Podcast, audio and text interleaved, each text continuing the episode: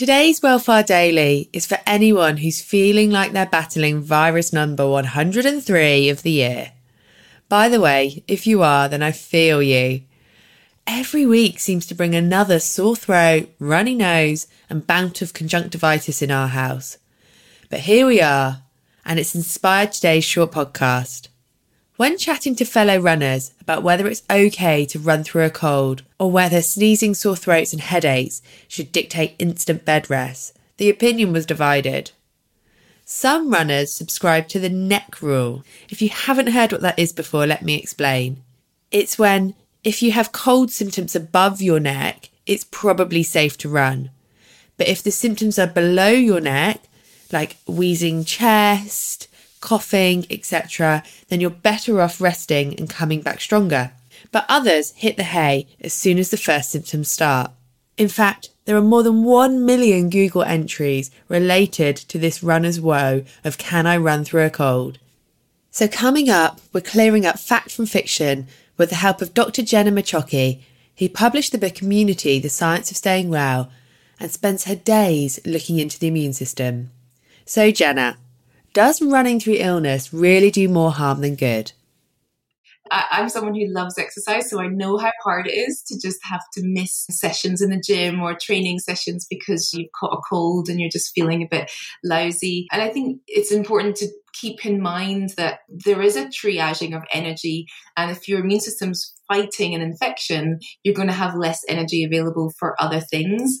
I think if you don't have severe symptoms and you're over the worst of a bit of a head cold, but you still feel pretty depleted, then there's really little benefit to putting yourself through some sort of heart pumping, calorie burning workout because you just don't have the resources there. But something like a walk might be a good idea, some gentle mobility work, some stretching.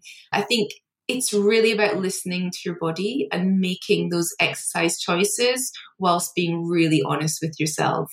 A sort of general rule of thumb is that if you're over the worst of it, then it's okay to do exercise, but you might not want to go straight back in at what you were pre getting sick. And it might even improve how you feel if you're at the sort of tail end of being unwell. But if you really don't feel well, you've got a fever, you've got body aches, your body is screaming, I just want to lie on the sofa and withdraw from the world, that please don't exercise. Thanks for tuning in to today's Well Far Daily. Remember, if you like the show, then you can listen to the full episodes here on Spotify. And please don't forget to rate and review so other runners can find us too.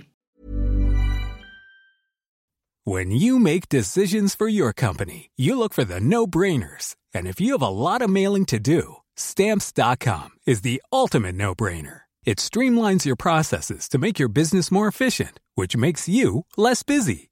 Mail checks, invoices, legal documents, and everything you need to keep your business running with stamps.com. Seamlessly connect with every major marketplace and shopping cart. Schedule package pickups and see your cheapest and fastest shipping options from different carriers with rates up to 89% off USPS and UPS rates. And with the stamps.com mobile app, you can take care of mailing and shipping wherever you are. Make the same no-brainer decision as over 1 million other businesses with stamps.com. Sign up with code program for a 4-week trial plus free postage and a free digital scale. No long-term commitments or contracts. That's stamps.com. Code program.